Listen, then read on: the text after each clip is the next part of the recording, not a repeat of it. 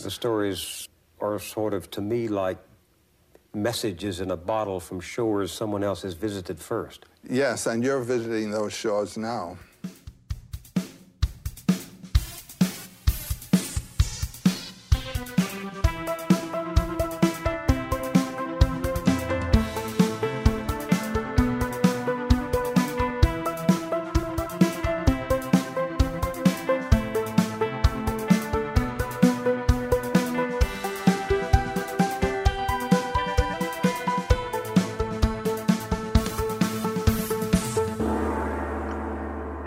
Welcome to the Pencil Town Podcast. Thanks so much for joining us today.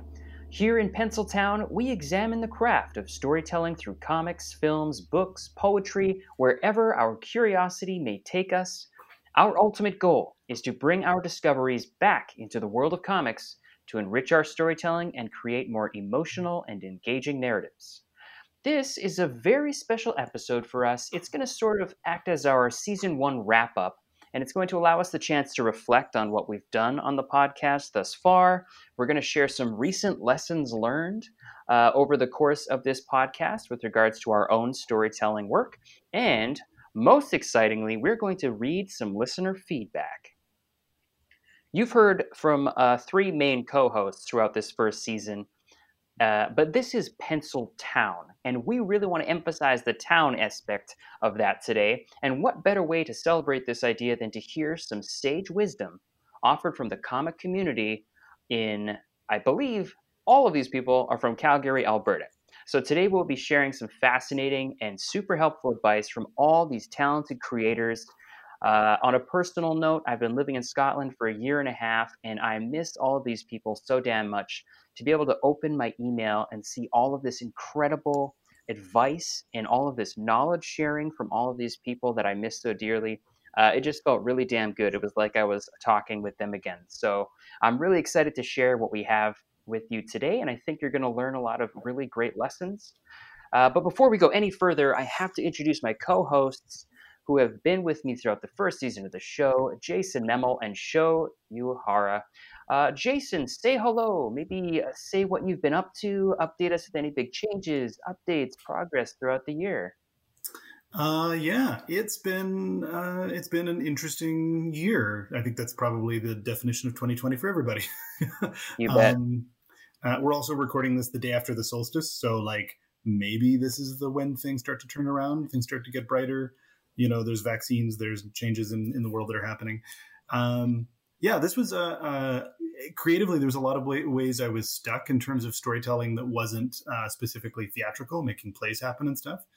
Um, but I feel like I've broken through a lot, a lot of that recently, and I'll, I'll get into more details in that later. And um, yeah, working on some scripting projects and some uh, some storytelling projects. And um, yeah, I'm looking forward to twenty twenty-one being a year of a lot more stuff rather than uh, uh, being stuck in a cycle that I was kind of locked in in the last year.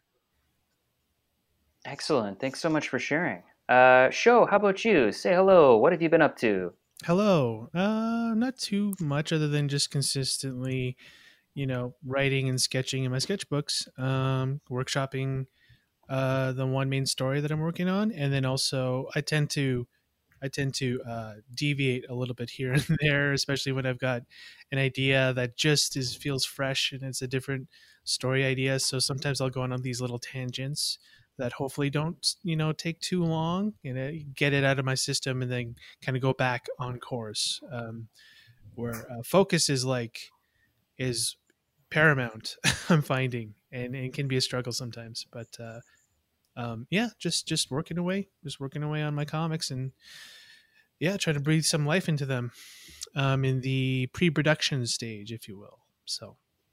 Ah, very cool. Mm-hmm. Uh, that's always my uh, favorite time to see you doing your thing. Cause you always have these sketchbooks full of incredible ideas that I can peruse and oh, thanks. Yeah. Just yeah. Love your thumbnails. I do want to get out of pre-production sooner than later. So, and get into final into production. I'm going to take a wild guess and, and, and say maybe that's your favorite part of the process. uh, pre-production? Oh, man. Yeah. I hope not. uh, cool. All right. Well, thanks for sharing, fellas. Um, for myself, I'd say probably the biggest changes I've gone through this year were finally finishing up my master's of design at the University of Dundee. So I full on had my graduation and received my certificate in the mail. So it is official, um, which is very Ooh, exciting. Nice. It feels real. Yeah. We didn't get to walk the stage, but I have a piece of paper. So you can't argue that. uh, and uh, yeah, the other big thing is I just finished a big uh, comic job working for James Davidge.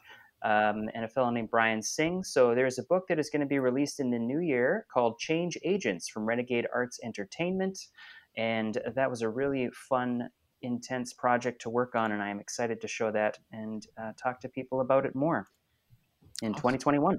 So without further ado, let's dive into our digital mailbag uh, because we did get some feedback uh, yeah. on our first couple episodes. Are you guys uh, pumped to jump in there?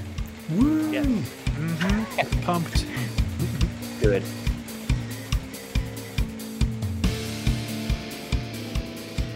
All right, so this first comment comes to us from our buddy Gord Cummings in Calgary, Alberta. Used to make comics with Gord way back in the day. He's a great human being and a great creator. Uh, this is on our first episode, issue zero. He said, "Great first episode, gentlemen. I miss having people around to talk about this aspect of creation. This helps. While it was a bit of an aside in the episode, the notion of art being too good is worthy to explore. I don't know how you could do that without pooping on so many people's work, but the point that can be made is that in the craft of graphic storytelling, the arts and the words have to complement each other. I don't think that enough people understand this aspect of the medium. It's easy to say it, but it's so important and a difficult balance to achieve. Thanks for the podcast and looking forward to the future episodes." Mm. Uh, well, thank you, Gord. Yeah. Uh, this comment is, yeah, something I kind of said offhand about how sometimes art can be too good in comics. And uh, it's sort of a, a subject that kept coming back while I was doing my master's. And I found this really great uh, examination of the comics of Chris Ware by Gene Kannenberg, Junior from the book The Language of Comics. And Chris Ware was talking about his work and saying how when he drew, he never wanted the drawings to get in the way of the story. And if you've seen Chris Ware's art, you see that it's very detailed, but it's also very stripped down, very efficient and simple. Um, he essentially creates art that acts as a symbol that can be digested just as quickly as a word, uh, so that it doesn't interfere with the narrative. So his art is less about highly rendered drawings full of detail that can distract. Um, so like I said, he's sort of using symbols uh, that meld with the text of the comic to create this common language. I would say other artists who are similar to this are David Mazzucchelli, Emily Carroll, Nick Tristano. They're all artists who have throughout their career managed to simplify their style more and more, and yet the storytelling just gets better and better. Mm. Um, you guys have any comments about that kind of idea? Mm-hmm. Yeah, um, I mean, like I think uh, Gord was kind of really calling out, uh, or, or or calling into, I guess, the idea of of storytelling being important um, as a as a component of the art versus uh, a, a focus on the art itself. And you're saying like not pooping on other people's work. I think like maybe it's uh, with with the distance of time, it's safe to be critical of uh, maybe the early Image days of uh, the Image Comics, where there was definitely a um, a focus on art and a, a, a sort of a secondary focus on storytelling from a, a craftsmanship point of view. Um, mm-hmm. uh, 'cause I think you can definitely see that. You can see art that, uh, that uh, overpowers a story, double page spreads that aren't contributing, but are, in fact are packed to the gills and hard to, hard to, to read per se, but they look cool. Um, and then compare that to, to, I think a much more refined aesthetic and what we see a lot, a lot of modern comics now, where there's a, there is generally an understanding that that uh, that that that a page has to contribute. Um, mm-hmm. uh, so yeah, I'm just I think I'm like that, that's an overarching quality, but I think I really agree with Gord's sentiment there. Yeah, I think I do too. Um, I'm kind of uh, reminded of just sort of like uh, Jeff Smith's process in comparison to somebody like a master like Moebius, um, and how like I'm, I'm sort of caught between the two where. Um, where Jeff Smith intentionally makes sure that, or tries to uh, make sure that the panels are, there, there aren't many elements to distract from the pacing of the story. And oftentimes he'll have backgrounds that are practically just like just subtle lines that that imply a ground, and then that's it. There's really not a whole lot else to the background. That way the the reader focuses on the the the speech bubbles and the acting in in Bone. Um, whereas um, with Moebius, um, you get to live in this amazing world of of imagination and and, and craft and and detail. Um, it's so lush and so vivid, um, and yet also can retain a lot of um, storytelling power. Um, so it's just kind of interesting to see two different masters take slightly different approaches, but still, but still ultimately get to the same, same place. Um, mm. And these are very subtle things, but if, yeah, if it, take a look at like Moebius's stuff, anybody who's listening out there, and, and, and also take a look at, at Jeff Smith's Bone, and, and, and you'll, you'll, you can see that like, there's no really one right way to go about it per se. Um, But there is a balance. There is there seems to be a balance that's at play with imagery and with detail and with the words. And, and simplicity seems to be seems to be a, a very hard thing to walk. Um, is it too simple or is it too detailed? I uh, I'm going to be spoiling my Pencil Town spotlight here, but uh, I reread Asterios Polyp recently, ah. um, and uh, part of what the reason I bring it up here now is because Mazzucchelli drew that, and Mazzucchelli is is a master at simplicity. Like uh, uh, City of Glass is a great example of that. But in Asterios Polyp, the art is good and contributes to the story. Um, like he, in fact, he's often using artistic practice to uh, to help bring a character moment to light um, in really interesting ways. So that's that was something else to to kind of think about, like uh, where it's not about the art being too good that it's distracting, but it is about making sure that that, that refinement, that like that level of detail uh, has a story point, has a, has something that is pushing the narrative forward. Uh, I would actually compare that. I also reread Hard Boiled recently, mm-hmm. um, Jeff Darrow's Jeff Darrow. work. And, yeah. Yeah. But that, that's a guy where you get the impression that the story literally is secondary. It is about each page that you can spend half an hour looking at every line that he's drawn and all these, all this crazy detail. Yeah. Um, Because you can read the book in about twelve minutes, but you can like, you can consume each page in exactly that same amount of time, mm-hmm. and then like read it over the course of a day. Mm-hmm. And it's even more like hyper, hyper detail in like Shaolin Cowboy, uh, where mm. it's a wordless, basically a wordless um, comic series. And the details in there are just amazing and insane. Um Yeah, I was just going to mention, like, if you're going to have art that detailed and intense, you, you might just think about abandoning text altogether, because you're this it's the story is being told so visually and it's demanding so much of the audience. It's like, forget about the text, just dive into that world and let mm-hmm. the visuals do the telling. Mm, very interesting. Uh, the, I'll say the, the first time I noticed this uh, as a reader, this idea of art being too good, was when I was reading Sean Gordon Murphy. Um, who did Punk Rock Jesus and I don't know, mm. Tokyo Ghost. I just found that I would always get halfway through his comic and I'd never finish it.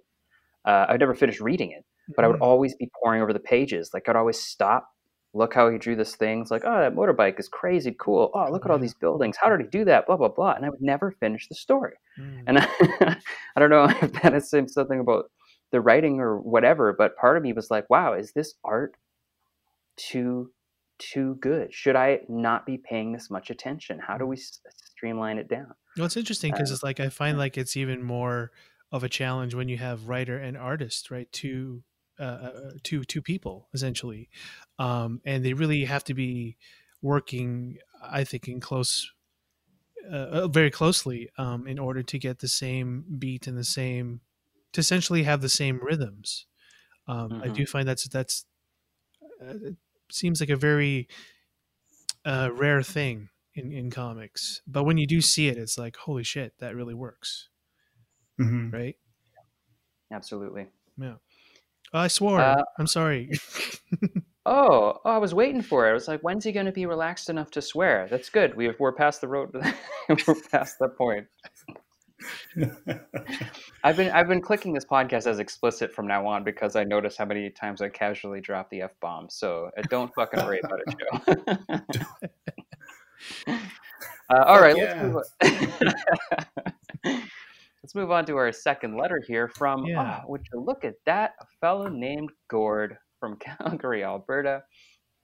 Uh, one of our uh, more uh, steady uh, and repeated listeners. So thanks, Gord, for sending in another letter. This one is about our episode theme, part one, The Awakening. Gord says, listening to the podcast this morning, big questions presented here, and I have an opinion about this because I think that part of the job of the storyteller is to be a teacher. This can be the case even if all the storyteller is doing is presenting the question.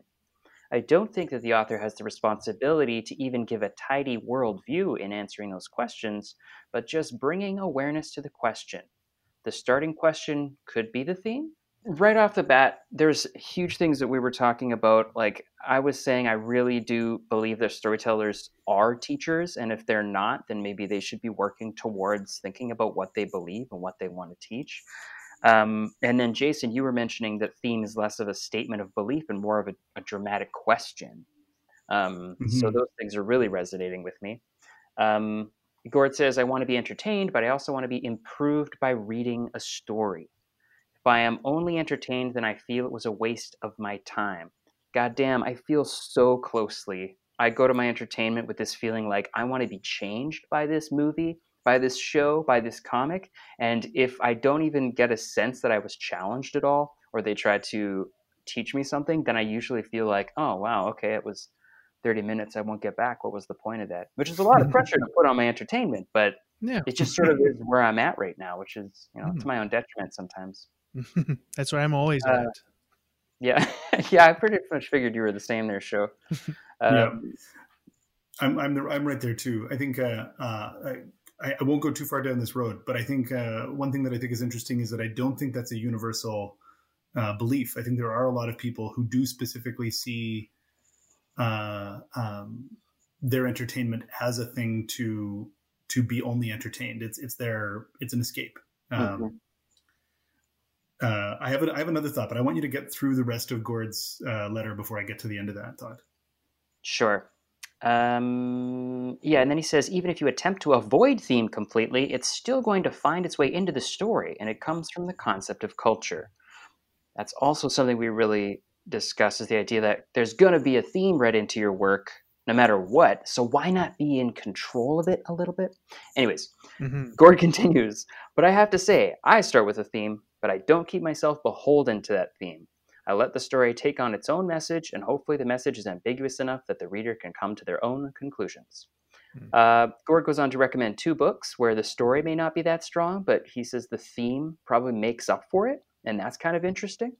Uh, one of them is Dear Scarlet by Teresa Wong, who's a Calgarian um, creator, um, and Teresa illustrates the story of her struggle with postpartum depression in the form of a letter to her daughter Scarlet. And then the second one is Entropy by Aaron Costain from Victoria, B C. And this story follows a golem with a surprisingly modern sensibility and an even more modern sense of style as he backtracks through millennia to understand his own creation. Really good recommendations there, Gord. Thanks very much. And thank you for your letter. Yeah, Jason, you wanted to dip into something? Yeah, um, the this is uh, connected to Gord's point about even if you attempt to avoid theme completely, it's still going to find its way into the story.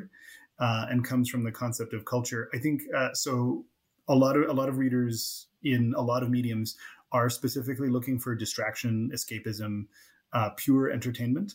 Um, I think uh, Gord's point is is really true here. Is that whether or not the audience wants to take take a theme from the story, whether or not the creator wants to take a theme from uh, put a theme into the story, it's going to be in there anyway. There is an implicit uh, uh, nature of theme by the nature of telling a story in any way, because you're asking somebody to imagine something that didn't happen and what that might feel like. Uh, these things, I think, will create emergent themes. So I think that's that's the the the thing uh, from a storytelling podcast perspective, is that like you might, as like Nick said, you uh, if they're going to read a theme into your story anyway, you might as well control what it is, because even if you're saying, I would just want to tell uh, a great Batman story where he punches the Joker in the face, Uh, and all your reader wants is a Batman story where he punches Joker in the face, there is still something that they're going to be, that's going to be validating something for them. That's going to be proving something to them or, uh, um, uh, or, or excusing something for them, all kinds of things. And so you might as well think about it. Mm-hmm. Yeah. Yeah. I would agree with that. I mean, I haven't seen snakes on a plane in a long time. And um, so I'd have to watch it again, or maybe I don't really don't want to, but um, I'm sure even a movie like that, you know, Hollywood execs or, or, or producers, whatever, would probably still be like, okay, we need to at least make it seem like we're we're trying to do something here that, you know, you know, can can appeal to uh, not just folks that just wants to see something ridiculous and nonsensical, but oh, maybe we can imply or, or get the sense that we're trying to say something when really we're not at all, and we're just trying to entertain people. Um, Do you think they tried to fake a theme in there? They tried to fake a theme into Snakes on a Plane? Well, I don't know about Snakes on a Plane per se, but I I, I can honestly say I have seen it in other material. And uh, and, yeah. and that's, the, that's the stuff where it's shoehorned in right at the end with the main character almost looking at the camera and saying about, it's all about love, it will bring us together, right? Yeah, which that's... is complete bullshit, you know? And it's so, if yeah. it, if you know that you need to have it in there, anyway, why not just be genuine about it in the first place? Yeah. Well, and and I think that, like, again, I really want to push this, that there's that there's going to be th- there's a quality to theme that can't be helped, you know, um, uh, that I think like you, like somebody can explicitly try to reject putting a lesson into their work, and even that is a statement, you know, um, mm. uh, it, it's a statement that escapism is valuable, or that um yeah I just really like Gord's point about it being like people are gonna read something into it, because that is the nature of story. I think so. you know I think you know because we all need escapism, and um but at, at some mm-hmm. point we have to, all of us eventually need to stop escaping whatever it is we're escaping and kind of come to terms with whatever it is that we're running away from, right? Mm-hmm. um and and it's not to say that running running away doesn't have its value, but eventually you have to stop running. At some point, you got to stop running, and uh, you know, and that's where stories come in. I think, where they, you know, both entertain and give you something to be like, "Hey, shit, that that's the answer I was looking for." You know, um, who who would have thought I would have found that in a sci-fi movie, or in a western, or in a in a vampire story? You know, um, those are those are kind of like nice little um, extras. You can have a little extra mm-hmm. to your entertainment. You know, usually I can tell if a story's theme just like worked well if I suddenly burst into tears without any build-up or lead-up. I had no idea it was coming. I'm like, oh shit, I think there's a theme, because there's just something about all of these story threads coalescing and then building up to this moment that I couldn't predict, and yet in that same moment feels inevitable. And I know there were a couple moments like that in, in Westworld, when all of a sudden, the first season, let me be clear, um, where what I was going through at the time and the theme that they were nailing the whole season just hit, and I just like wept. I was like, holy shit, mm. this is some good, this is some good thematic material here. Mm-hmm. So it's an emotional mm-hmm. response, you know? Mm-hmm. Like, we're very mm-hmm. intellectual in how we're thinking about it right now, but when it works, everybody can feel it, right? Mm-hmm. yeah yeah totally yeah uh all right, so that clears up the mailbag for the season. So thanks to Gord for all of his mail donations, much appreciated. Thank you. Let us move forward, and I'm going to ask hard-hitting questions of my Pencil Town co-hosts. um One where we're going to look retrospectively, or sort of at the the last, I don't know how long we've been doing this for now, maybe six months. Um, and I would like to catch up with you guys uh, in the way of, from the start of the podcast to now, do you have any new revelations or discoveries with regards to your comic process or storytelling that you really would like to share with the audience? Mm. Since we started, and between then and now, something new that popped up, and you're like, whoa, I want to tell some people about this. Mm. I think if, if I may start real quick here, um, for, Go show. for myself, um, you know, because I, I've been a strong advocate for, you know, theme being a message, and having a message is important, is the story. That is the story is sort of what I believe. That, that, that being said, I have, you know, enjoyed material that really does more about, it really does stay in the realm of just asking the question and never really answering per se. Um, things like Ghost in the Shell, um, the uh, nineteen ninety something, I can't remember which year, but it's the very first Ghost in the Shell movie. Um, and I remember just uh, not being like, like not fully understanding that, that, that movie at first, but, but there's a real beauty to it. And it's one of those movies that were, that I had to like watch over and over again. And over time I've, I've come to sort of appreciate sort of, I guess, storytelling like that, where it's like, it's not so much concerned about giving us answers so much as exploring the questions. Um, and I guess in that one, it was, it was about humanity and about what it was like between what, what machine and humanity, like what are the differences? Are there differences? Is there, is there a, uh, an actual difference between man and machine, or are we in part just all the same? Um, so there are all these different questions, but they never really fully answer them. I, I found that that's an interesting place. That's an interesting sort of approach to, to story, storytelling where you don't really give the audience answers per se. Um, but you allow them to bask in the questions and the what ifs. You know, it's very much more philosophical, and and uh, yeah, I do enjoy that. So in in in that, so there there's that where it's like, I know that that exists, and I know that that works to some degree. So it's it's kind of like this this battle inside of myself of like, well, what is it then? Is story really about theme? Is it really about a message, or is it about the question?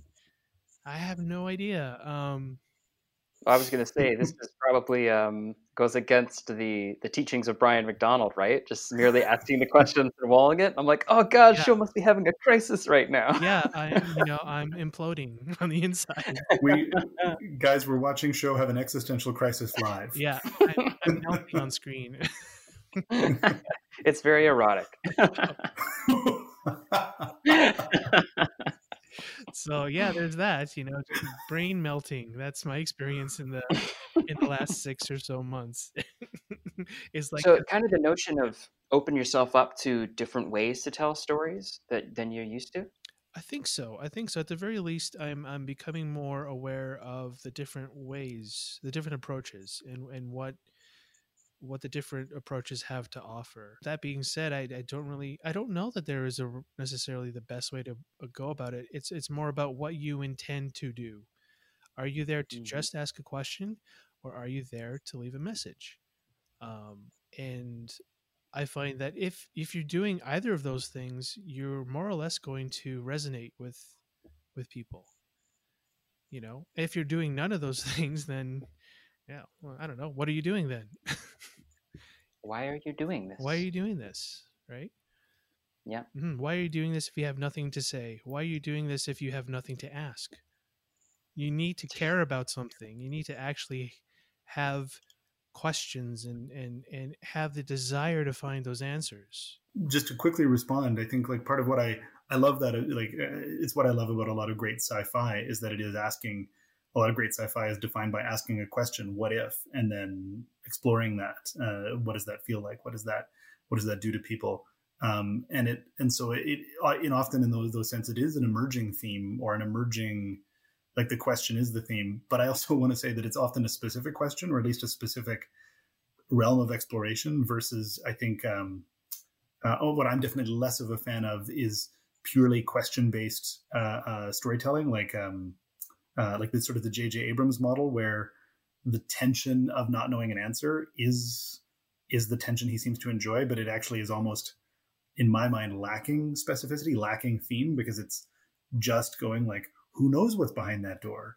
Mm-hmm. Tune in next episode, you know? Mm-hmm. Yeah. So if you um, don't even know, if you have no guesses yourself and you made the damn thing, stop jerking my chain.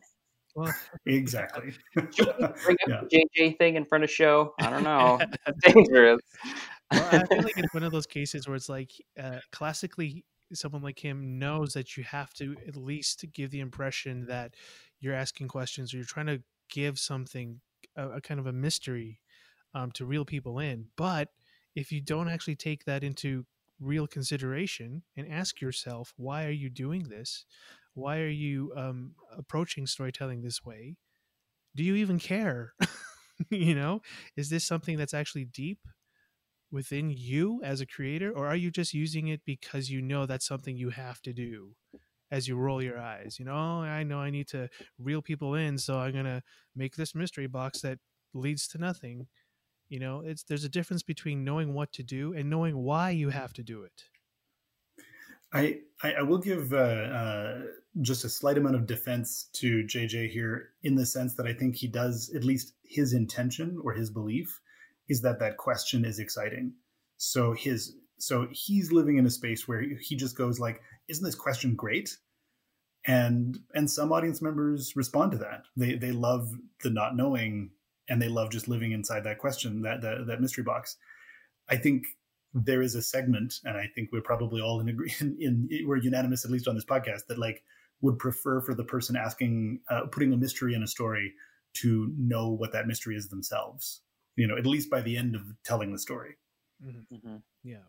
Or if yeah. your if your story isn't about the mystery, if in the end it wasn't like, no, man, it wasn't about the mystery all along, then what was it about? Like if you don't yeah. even have a second thing for, you know, here, then what was the point of it? Yeah. yeah. Like if it, it if it's just living in the tension of not knowing an answer, yeah. like you can do that once.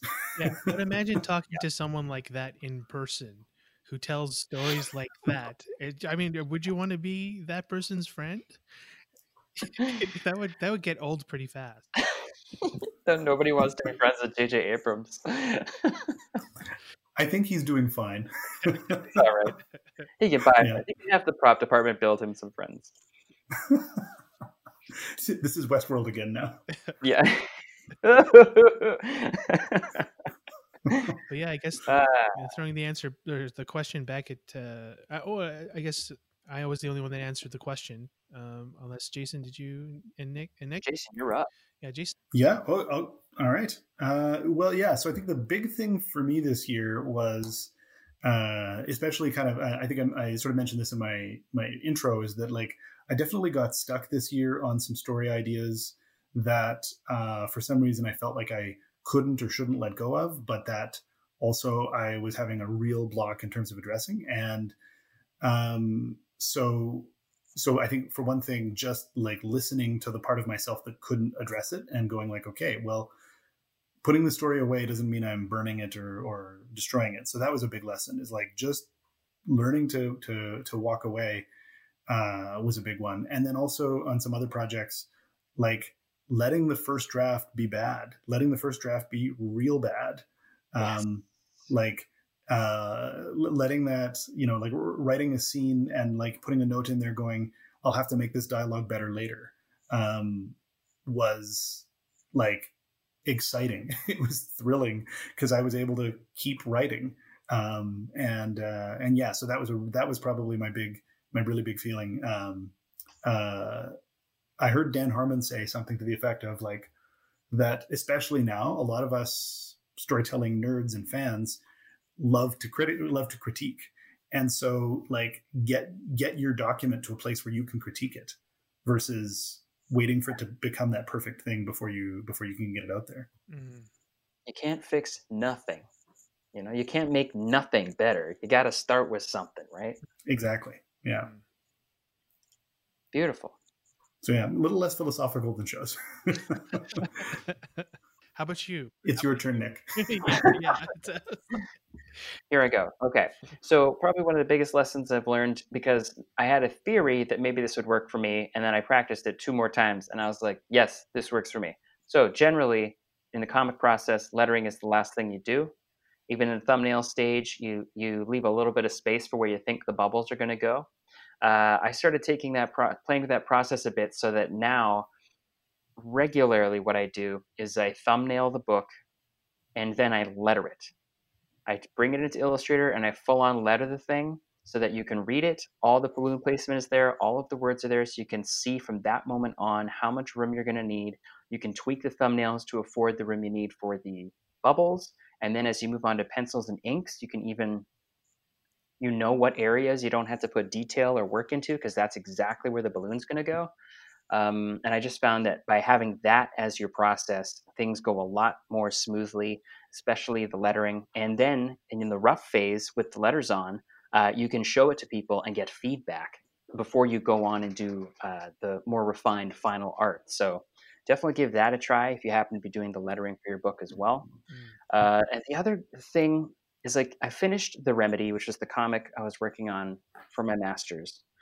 And I, my theory for that world, because it's a whole world I was trying to build, I didn't want to do too much exposition. I was like, if I can do an emotional story to, to move things along, uh, instead of focusing on exposition, then no matter how confusing my world and story is, people will be on board. Mm-hmm. So that's what I did. And I think it worked out. And then I watched Christopher Nolan's Tenet.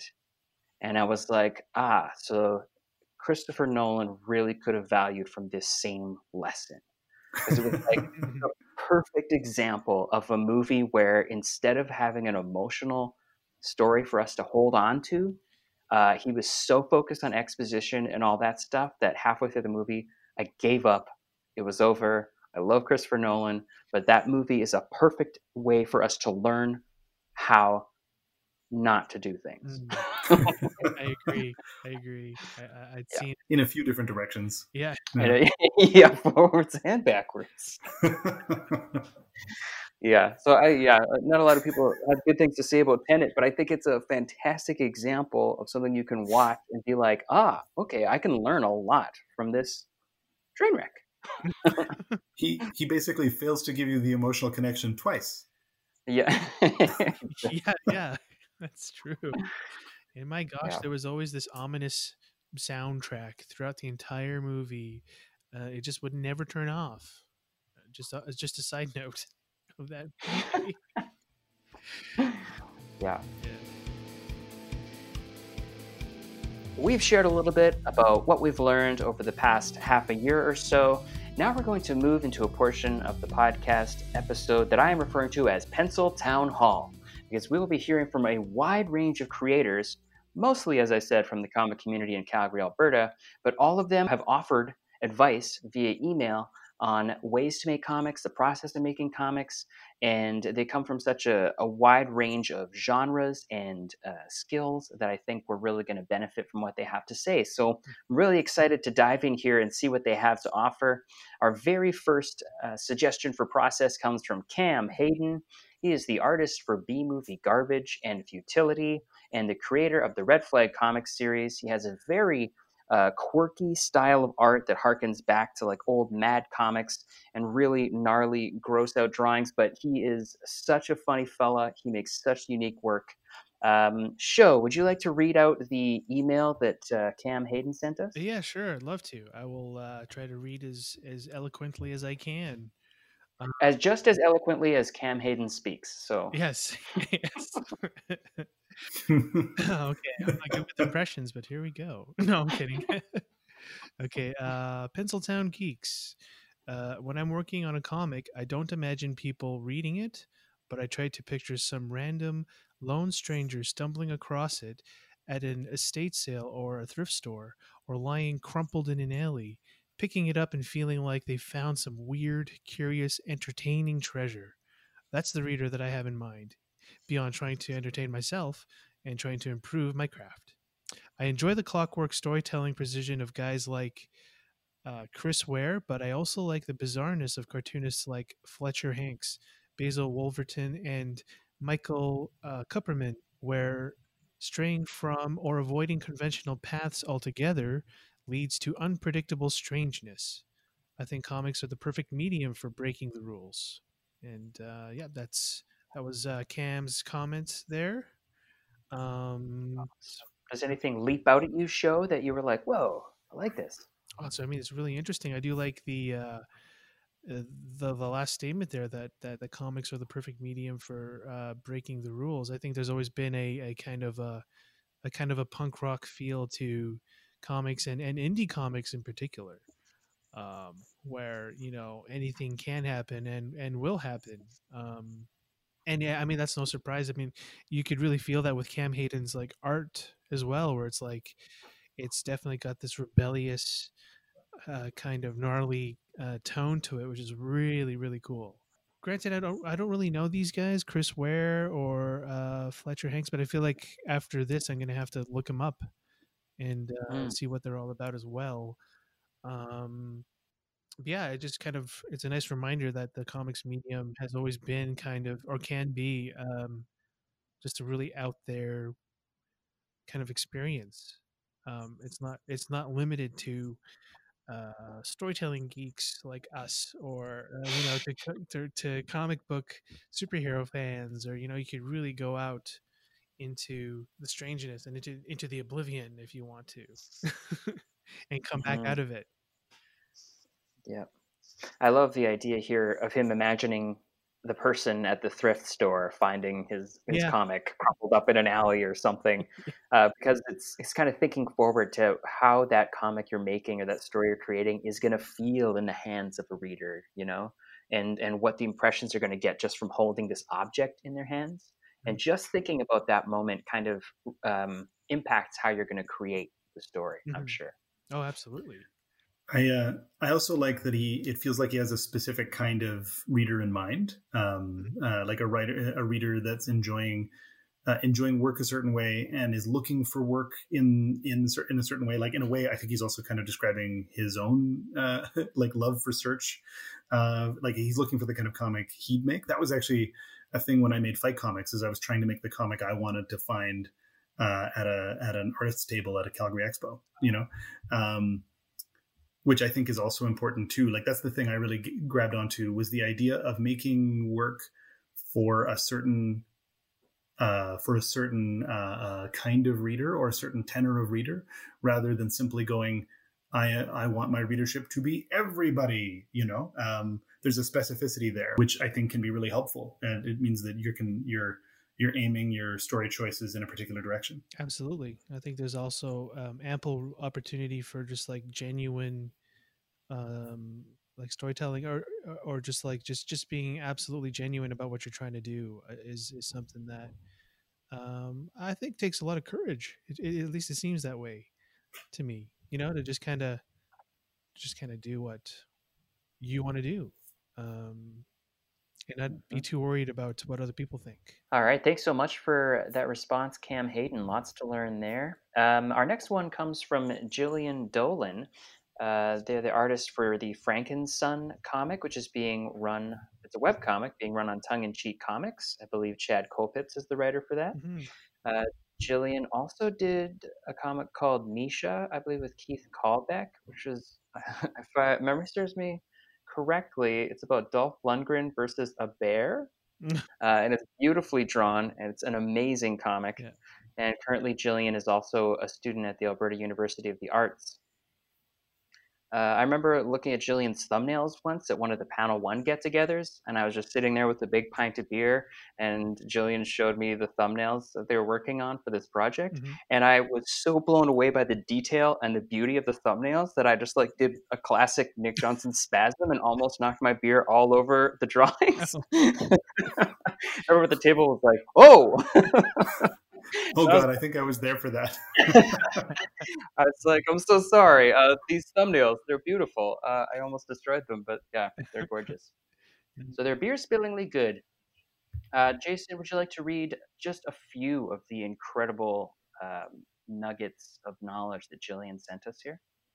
Totally. Um, so yeah, things. Uh, so this is Jillian speaking. Things I say about a lot about comics. Authenticity is infinitely more valuable than novelty. Anyone can mash elements together to create mediocre permutations that feel new. Not everyone can tell an old story well, and no matter how modern a story feels, the core is always old. If you are a creator from a historically underrepresented population, you are not a bargain bin knockoff of your non-minority peers. Your work is as, as valuable as anyone else practicing at your level. Don't accept less. You also don't owe anyone your trauma or your struggles. Tapping into that should be your creative choice, not the price you pay to be included. At the same time, your story has to val- has, your story has value to others who typically don't see themselves in media. There's always a welcome space for that if you decide to share. Interesting. Brilliant. A lot of good nuggets there. Oh my God, yes. Uh, Jason, anything leap out to you right off the bat? Oh God! I mean, uh, like it's it's all good. I think I, I love the idea of authenticity uh, is more in, infinitely more valuable than novelty. Um, I definitely feel like I've seen too many stories that that uh, have just tried to be new. Um, we talked about Tennant in a way, and it felt like there was like, how many new crazy ideas can I throw in here? Um, uh, but whereas telling an old story well, that's like that's much harder, but I th- I would say much more valuable. Um, Uh, and I, I really appreciate what she's saying here about um, uh, not owing anyone your struggles. Uh, I think that's uh, that's something I I don't know that I've I don't I, I don't have any personal experience with that, but I think that just the notion of of uh, giving creators permission to not feel like they need to present a certain part of themselves. Uh, because they think that people w- want to see that, I think is is valuable. And actually following, going back to that sense of authenticity, following the authentic story idea that they're interested in, um, and not uh, uh, and not maybe giving what, what they feel people are demanding of them. Mm. And I find this uh, her, her comment there, the second um, comment there about um, if you are not a, a, a creator from historically underrepresented population, you're not a bargain bin knockoff of your non-primary peer or non-minority peers, rather. And that's really interesting because um, I think a lot of people who are minorities have their own unique stories that um, can and should be told. Um, and they don't need to be measured against work that already exists. If anything, you need to have your own voice and, and, and be genuine about that voice. Um, that's something that I sort of think about for myself too, being somewhat of a minority. It it, it doesn't seep into my work, but it, I am becoming increasingly aware of it. And I don't exactly know myself how that influences my approach to storytelling, but it has made me more open and aware of the idea that maybe my point of view, because of the way I look, because I'm a little different, Um, might actually have a unique perspective that isn't often shared or often seen in the medium. So I think that's really important to value yourself and the stories that you, you have based on your experiences. What I'm appreciating that we've gotten a lot from people that we've talked to over this season is people are really considering uh, the creative or the kind of toll that we can have on our mental health when we create work and how it makes us vulnerable. And sometimes we push too hard. Um, and so really taking the time to take care of ourselves while we're creating this work. Um, yeah, as I said, Jillian submitted so many awesome things. I'd really like to have Jillian on the show in the future and talk about some of the other things that were brought up because they were fantastic. So definitely going to try to get that organized. Um, Moving on, we've got some, uh, I keep saying wanting to say feedback, but it's not feedback. We've got some advice from Jarret Hartnell, who's a recent graduate of Alberta University of the Arts. Uh, on his website, jarret hartnell dot com, he shares pages from comics he's created called Vist and Bad Sun. He's got lush inks and really fantastic brushwork. He teaches classes about inking in Calgary and um, uses these really bright, saturated colors, high energy, create this neon glow that is very eye-catching and very cool. And because Jarret is currently working on his first original graphic novel, which I know is a long one, I was like, Jarret, you gotta give us some insight into your process right now because you're in the thick of it. Uh, and Jarret sent me this. Uh, what I've been going through being out of school is trusting yourself. I got really accustomed to double-checking everything with peers, pros, teachers, and letting go of that urge and just allowing my work to be what it is. It's allowed me to like my work more and feel more confident and capable. There will always be things to improve on and tweak. Uh, I love this because I too am someone, I mean, I have a podcast all about storytelling and, and, and crafting and all this stuff. So you can see that I'm definitely a person who uh, checks with other people and runs my story ideas by other people. And sometimes that search for perfection and tweaking can be overpowering. Mm. But the idea of just trusting yourself to make a thing sometimes is so important and so valuable. Uh, really great that he mentioned that. Mm-hmm. I think I absolutely agree with that because it's like, I found that was the case for myself too, and, and sort of seeing my other peers that like you can kind of stay in the sort of um, educational sort of like training mode for a while, but at some point you have to tell yourself, I got to get out of this and just do what I got to do, you know, and trust yourself essentially. Um, and I think that's really important. Like, it's good to always be sort of critical about your own work, but at the same time, don't let it hinder your, uh, your ability to trust yourself. I think there's also, uh, this was kind of connected to my point about like getting the vomit draft out, um, uh, is that sometimes, yeah, like just getting, being able to get to a place where you can get enough of something out that you, you, you even yourself can know what it looks like, uh, without worrying about what it looks like halfway through. Um, all right. So thanks so much for that, Jarret. Uh, we're going to be moving on to our next piece of advice offered up to us by Kelly Porteous of Moon Jelly Creations. Uh, Kelly is the creator of the comic Under the Dead Skies, which is a really cool horror comic they've been working on for quite a long time. Um, lots of pages under their belt there. Kelly's work, it features beautiful colors, wonderfully rendered figures, and costume design. Really great work. Uh, Sho, would you like to read Kelly's letter here, please? Yeah, sure. First and foremost, I really would suggest starting shorter comics. I made the mistake of starting a really, really long comic, and even at over two hundred pages, I was nowhere near being finished, and it's very intimidating, especially for a first project. If you're starting something small, you're much less likely to get burnt out, and it gives you a chance to see how your own work habits own work habits are and what your preferences are. You you wouldn't want to start a full color five hundred plus page project only to discover one hundred pages in that you're you'd rather work in black and white. Um, plus, it is so satisfying to finish a project and hold that book in your hands. That's interesting. Um, and also, when you do get work, when you do get to work on that big project, no matter how tempting it would be, do not go back and redo old pages. No matter how much better you think your art looks now, no matter how embarrassing you think your old art is, your readers are, are likely won't even notice the transition.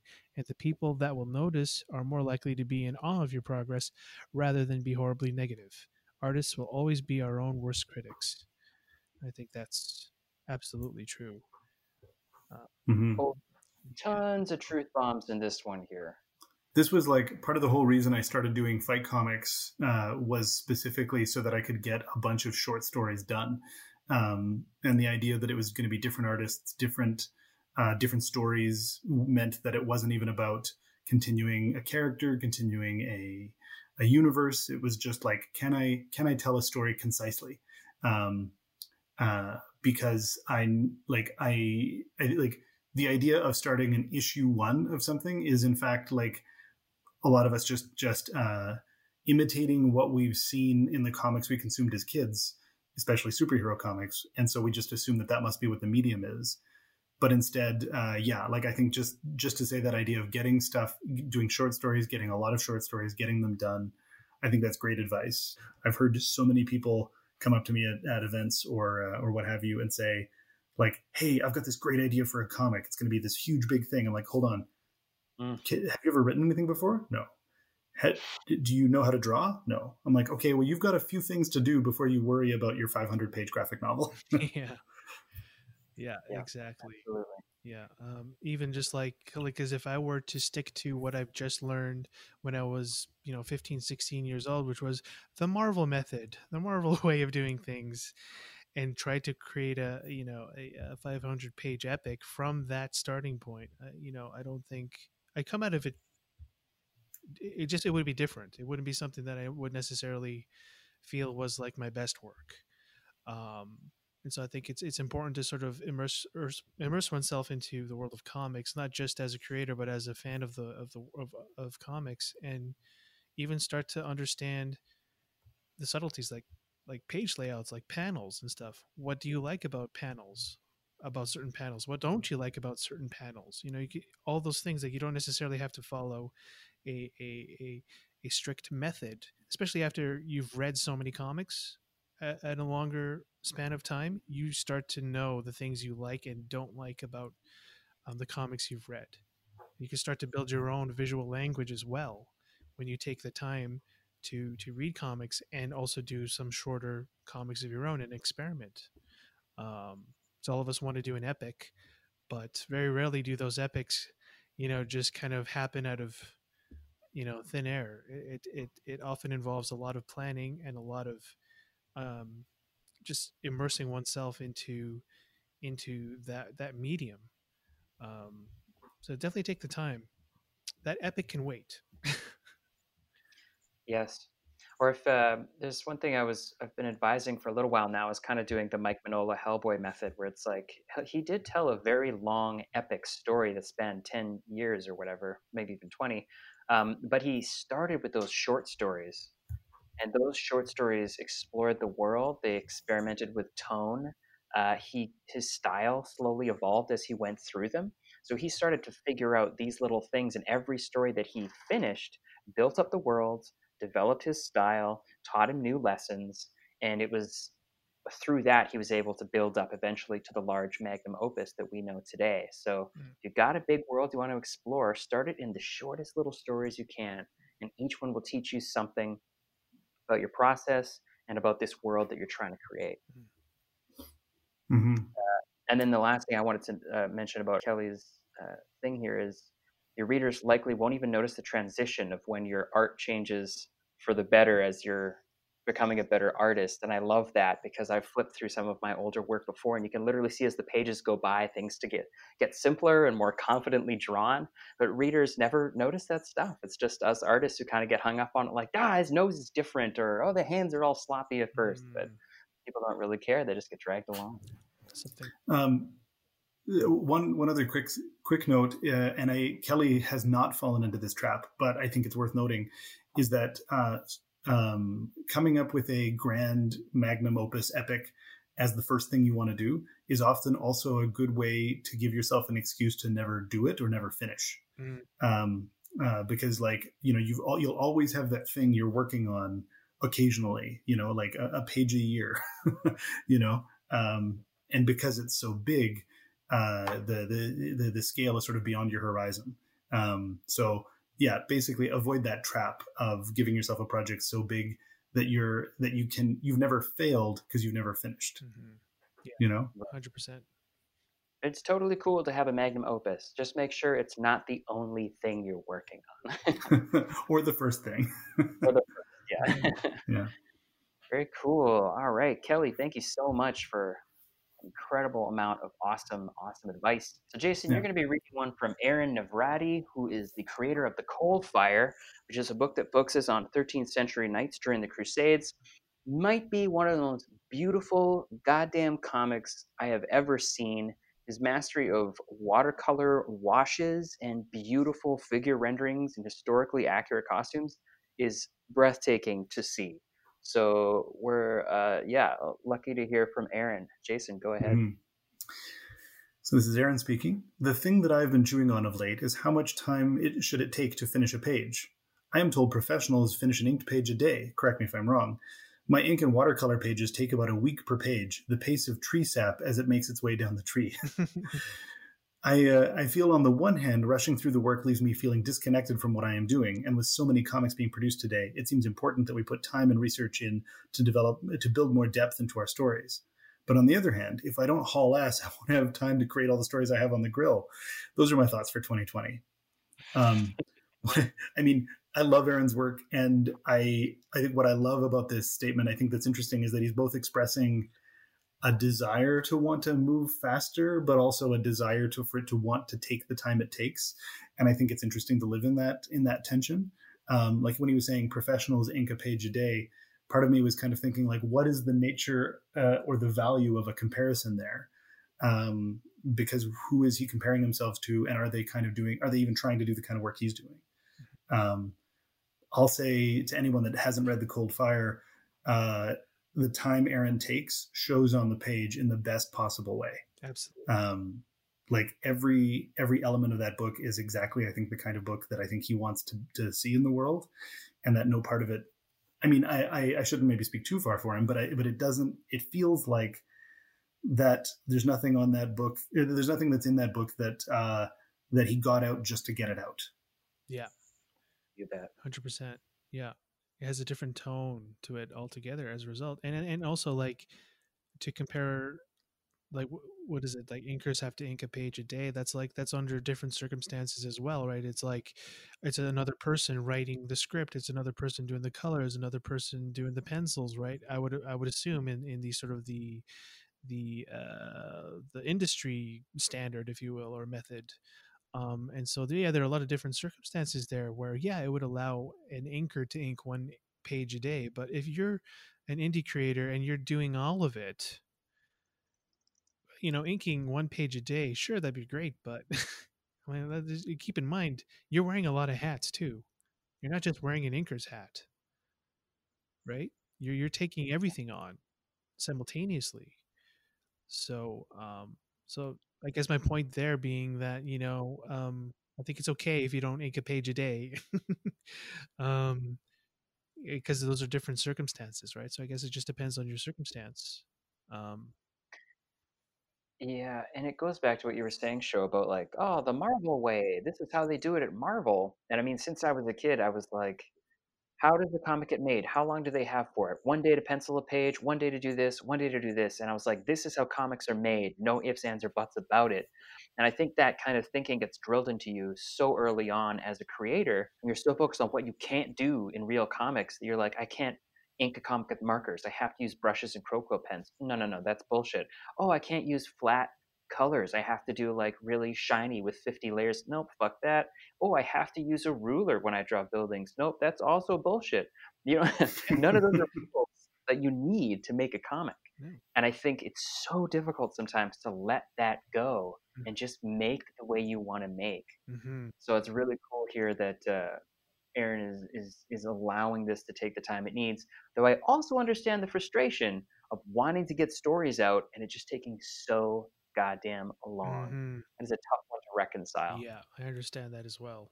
Cool. Well, thanks so much for that advice, Aaron. We're moving right along here. Look at this pace, this speed. This is uh, unprecedented. uh, this next one is from Zach Schuster, who recently Uh, had a successful Kickstarter campaign for uh, his book Thrud Volume one, mm-hmm. uh, which looks fantastic. I haven't had a chance to read it yet, and we're hoping that we can get Zach on the show at some point. Mm-hmm. Zach says, I find you learn the most from a project once it's finished. So the more short stories you can bang out when you're starting out, the quicker you'll improve. And if you're stuck for ideas, just combine stuff you like. For my first full-length graphic novel, Thrud Volume one, I combined my love of Norse mythology, the sense of exploration from Zelda games, and the non-sequential storytelling style from Hellboy comics. However, I approached it as a series of short stories, which seemed way less daunting than staring down a full-length book and kept me motivated to finish the project. So really concise advice there from Zach, and very helpful. It speaks exactly to what we were talking about with short stories, Uh, kind of the Hellboy process as well. Mm-hmm. And I love this idea of combining all the things that you love into one thing mm-hmm. and seeing what kind of gets produced from that. I even have his book in my hands. Oh, he's holding it. I can see it. Nick and Jason can see it. It's amazing. But the audience can't. Woo! But it's this nice square format book, and it's, oh, it's just, it's a gorgeous little book. It's, it's great. Is it, is it beside you? Because it's going to be your Pencil Town spotlight? Uh, maybe. Whoa! All right, cool. it, it has to be now, because if you don't, Zach will listen and be like, "Oh man." Yeah. yeah thanks for that, Nick. Sorry, I didn't think about that. You can have two Pencil Town spotlights. The other thing I like here is um, he says he approached it as a series of short stories, which made it seem less daunting mm-hmm. than a full-length book. And I can see, like, I'm working on, I mean, one of my side projects is working on a novella. And the only way I can conceive of finishing it is each chapter I'm treating as a short story. And, you know, I would give myself a couple months to do a short story, which is easy to, to wrap my head around. But to say, hmm, in two years, I want to have a novella done, that seems unmanageable and impossible. So mm. I think that kind of advice works uh, through many different media, and it's a good one. Yeah, I think so too. Yeah. No, it's a good approach. And as a result, it's, yeah, it's just this wonderful, wonderful book. All right. So our last submission here is from Chad Colpitts, who I say is starting to create something I refer to as the Chad Empire in Calgary, because He's the, the creator of tongue-in-cheek comics, and he's worked with so many different artists in Calgary from around the world on books like The Streaker, B-Movie Garbage, Frankenstein. And um, yeah, he's putting out a lot of product and helping people print comics. He's a stellar dude, really funny, really cool. Um, whose turn is it to read? Joe, are you up? Yeah, sure. Yeah, I could give you an uh, an approximation of uh, of Chad. Okay, so this is what he had to say for us. Uh, usually when I first come up with an idea, I roll it around in my head a bit to kind of shape how it would start and how it would end, and possibly a few points in between. If I'm smart, I'll write these down so I don't forget, but I don't always do that. Once I've actually decided to commit to an idea, I just jump right to the script. For me, I find the way the best way to flesh out the characters and Uh, the way they act is just start the story and see what happens. Before you know it, you have a pace and a growing understanding of uh, of the story you're telling and how to tell it. Some of my favorite parts in my stories are scenes that were completely unplanned and just happens to unfold. The main reason I like the dive-in approach is because it keeps me from spending too much time nitpicking the plot. I feel if I spend too much time plotting, I'll never actually write anything. This method probably won't work for everyone, but I like it. It keeps me motivated and prevents me from dragging my feet. Yeah, and, and, I had, and I had the pleasure of sort of working with, with Chad as well on a short uh, on a short comic, and I could I, I saw sort of firsthand sort of his his um, uh, approach, and um, yeah, I'm I'm definitely in awe uh, at sort of the the speed and and how much he leaves to instinct. Um, which often leads to some really interesting, really cool scenarios in the story. So, I, you know, it's it's it's a real pleasure to see that that approach actually start to take shape um, in a project. So, yeah, I know that's that's really cool. I think there's there's something to be said there about just sort of, you know, again, kind of like trusting your instincts, right? Mm-hmm. Um, and not being too bogged down by the plot, the the details of the plot in every step of the way. I respect it very much as being a way that's very different to how we talk about making stories usually on this podcast. So we talk a lot mm-hmm. about like, oh, get your theme in place and get your characters in place. Um, and this is basically a different approach where you kind of, you start and you go, and you enjoy exploring the road as you're walking it. And it just goes to show that there are so many different ways that you can make a story, and you really have to find ways that suit you and that kind of entertain you as well. Because mm-hmm. if you're getting bored as you're making it, maybe you should change your process. Yeah, because it's kind of interesting because I, I kind of fall in, in the bracket of the two ways, I guess. So it's like, because I, I'll have my three-act structure sort of plotted in on paper. Um, but then there are will there will be details that I, I personally still don't quite know until I actually start to go into the panels and the pages and sketch them out beat for beat. Mm-hmm. So there's, there's still, a, a, for me, a certain level of instinct and sort of blindness, going into it blindly to some degree, but still having a, a bridge, if you will, or a, a, a guide. Um, you're, you're not completely blind. So it's it's interesting. I can, I can sort of see the value between both approaches and sort of combining the two, you know? There's definitely like a, a freshness, I think, that that's allowed for there rather than, um, you know, getting so focused on building the perfect uh, um Uh, blueprint for your story that you then sort of slavishly follow it. Uh, it allows for it allows for that moment of discovery, and I think uh, I think it also what it's really kind of talking about too is something we've even said. I think it's a sort of been an emergent theme, if you will, uh, that uh, just getting stuff done and getting stuff out uh, can be more important than um, uh, than trying to get it to be perfect all the time and and finding excuses not to finish or not to do something. Um, That's that's something that I like a lesson I really take there is like to to dive in, especially like, say, for example, in my case, if I'm feeling like I've dwelt a little too long in that in that sort of blueprint, um, you know, internal dialogue with myself about why I want to tell this story. Maybe I maybe I just need to start telling the story and see what the story's trying to tell me. Thank you, Chad, for that piece of advice. And thank you to all of the creators who submitted stuff for this episode. We couldn't be more appreciative. And it just, I don't know, it just makes me feel so good to know that there are all these really skilled people willing to share uh, and mm-hmm. help out the community. So thank you, yeah. everybody. Thank you, thank you, thank you. Yeah, it warms my heart as well. So many thanks. We'll be sharing all of the social media links and details and websites for all of the contributors in our show notes. So be sure to head over to our page to check that out and look at the art of all of these incredible creators. Um, and that's going to wrap up the main body of our episode today, but we have a very important piece that we can't forget. Ladies and gentlemen, we missed it last time. It's the Pencil Town Spotlight.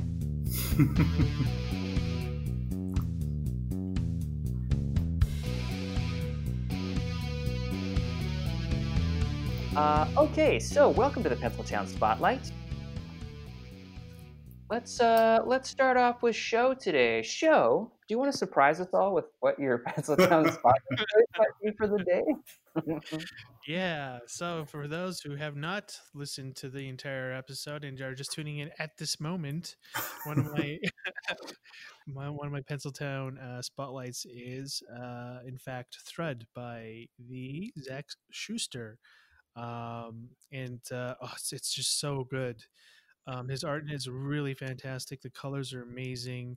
Uh, it's it's uh, it it follows a, a mute girl named Thrud uh, in a post-Ragnarok Norse world, uh, narr- narrated by her companion um, uh, Vasir, a sentient puddle of god spit that she carries around in a flask. Now, if that premise does not catch your attention, I don't know what will. Um, but it's really, it's really quite good, and it's, it's fun. Um, it's, it's, it's it definitely broken down into short stories, and it, it, and it, uh, all comes together quite nicely. Um, it's a fantastic book. If you, if you haven't, definitely check it out.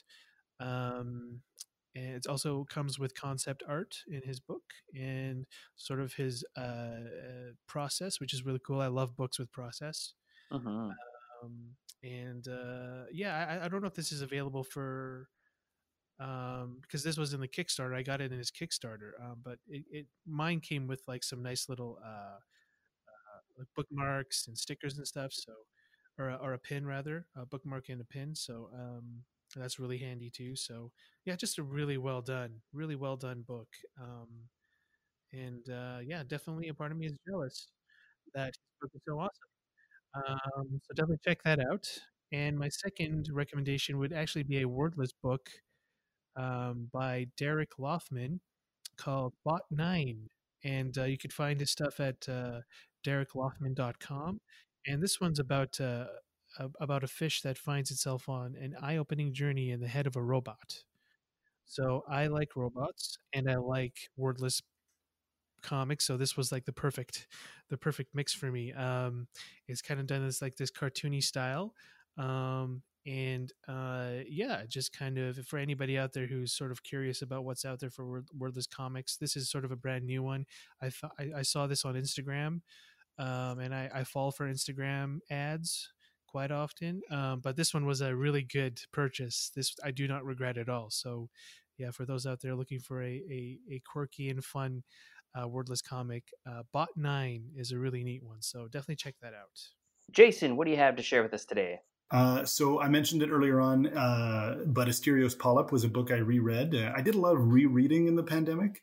Um, I mentioned some of them before in the in the show, uh, like the Odyssey book is just blew my mind. That's actually an interesting book about art being potentially too good because it's so psychedelically colored.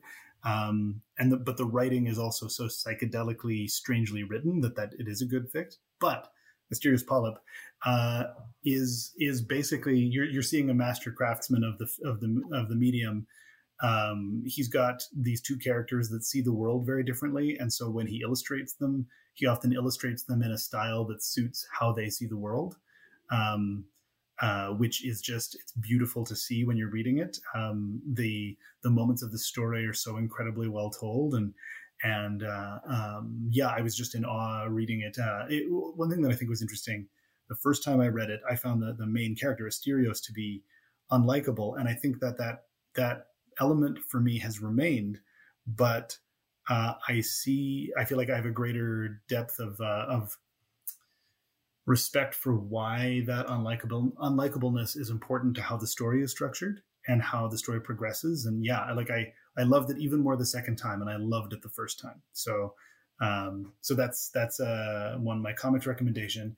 And then my non-comics recommendation is She-Ra and the Princesses of Power on Netflix, uh, which is so charming. It's beautiful. It's like the art is is uh, uh, fun. Like the, the the narrative is like, although it's definitely still geared in a child in a youthful fashion, um, it's still just um, compellingly written, and like I still empathize with these characters.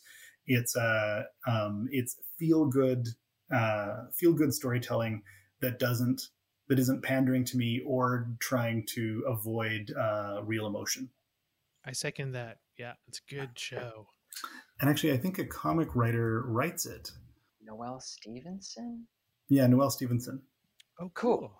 Yeah, I haven't seen it yet, but I've heard such awesome things.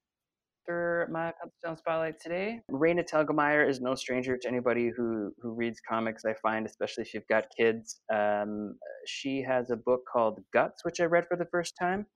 Uh, I read it while I was on a residency of my partner Natasha's, and I was suffering some severe anxiety, which led to panic attacks for the first time in my life. And to settle down, I started reading a comic called Guts, which was all about anxiety and panic attacks. And I was like, oh shit, I don't think I can do this right now. But after a few days, I calmed down and managed to get a hold of things. And I read Guts all the way through, and it's a beautiful book, uh, similar to Smile in the way that it's autobiographical, it's honest, it's sincere, but it's so fun and relatable. The comic is so damn good, and I recommend it to everybody. Uh, I think kids especially will respond to it, but adults as well will find so much here to love. Um, and on the non-comic front, also while I was on the island, I started dipping into Isaac Asimov's Foundation series for the first time. Mm. And uh, yeah, Jason is pumping his arms up in the air. Uh, I read Asimov in, during my undergrad, and it didn't really connect with me. I thought it was a little bit cold, but now I think my body was just ready for ideas. It was ready for the idea of people solving problems who are clever, who use violence as a last resort, who think beyond their own life. They think hundreds of years into the future and the effect that their actions will have. And it was the exact kind of, you know, optimism and cleverness and and just smartness in creation um, and in a vision of the future that I was just craving. And I'm four books into it now, and I'm just blown away at how inventive it is. And there's some great characters in there, and I highly recommend it. I believe Apple is doing a, an adaptation, which will be on Apple T V next year, which would be interesting to see. Mm-hmm. Uh, but yeah, I highly recommend the books. The first three are slim little books, but they're just jam-packed with incredible ideas. So definitely check it out. Uh, excellent. So that's it for that. We are going to share our social media deets and plugs. Uh, Jason, do you have any plugs and deets that you want to share with everybody? Uh, nothing, nothing coming out soon enough to to to uh, to push it out here. But you can find me at jason memel dot com, and uh, my comics are at fight comics dot c a, just as it sounds. Um, yeah, and I'm on all of the regular social medias under my my full name, Jason Memel. You can find me that way. You're on another podcast too. I'm on a few. Yeah, that's right. I keep forgetting that. Um, yeah, so the the Change Agents book that Nick is drawing, uh, James has us on a uh, on a podcast that that goes along with that, and it's about comics for social change, or uh, comics as it relates to social change. We've covered uh, God Loves, Man Kills. Uh, we've covered Mouse. Um, we've covered a few other a few other books, and we've got more on the way. I think President Luthor is also on our list. All the heavyweights. All the heavyweights, exactly. I think it, we're, we're we're trying to have some fun as well as some seriousness. And uh, yeah, and I'm also uh, I've I've done a, I've jumped on a few um, episodes of a podcast called Talk Gnosis, which is a podcast that gets into a lot of like uh, esoteric ideas. Um, we did one on like some esoteric uh, and actually some, Nick, you'll appreciate this, some Jungian ideas around Halloween and the shadow. Oh. And uh, we just did one on Arthurian Christmas stories. Um, so yeah, that that episode, that podcast is called Talk Gnosis. Very cool. Thank yeah. you. Uh, Sho, how about yourself? Deets and plugs. Mm, just uh, deets, no plugs at the moment. Um, yeah, just yeah, just uh, people can catch me, my work rather, on show you horror dot com, and I have my social social media.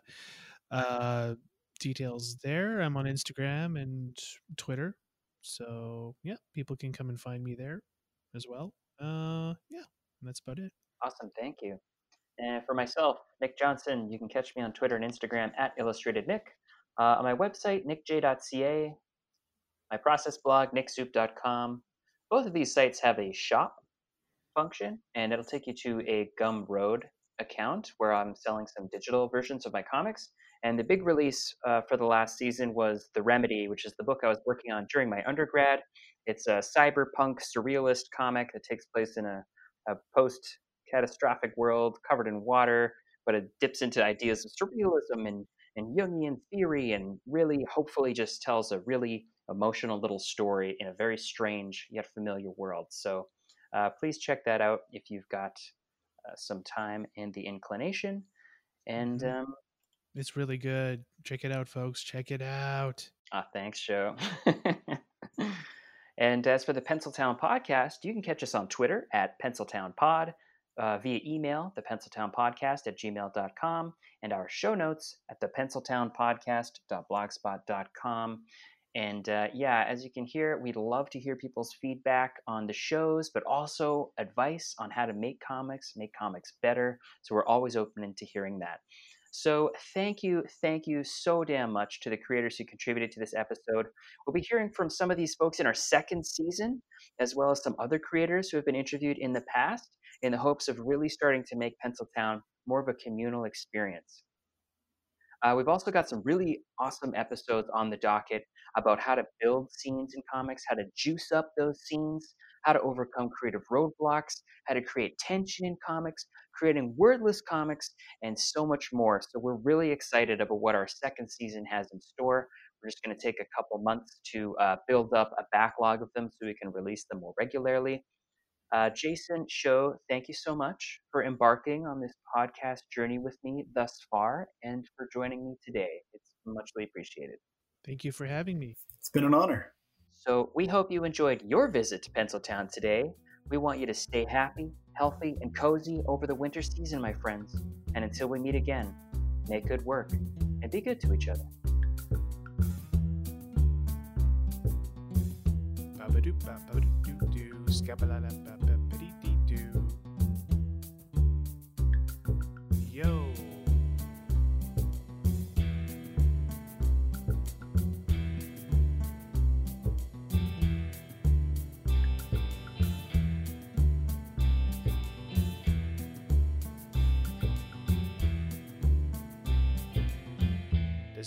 Audio sound good?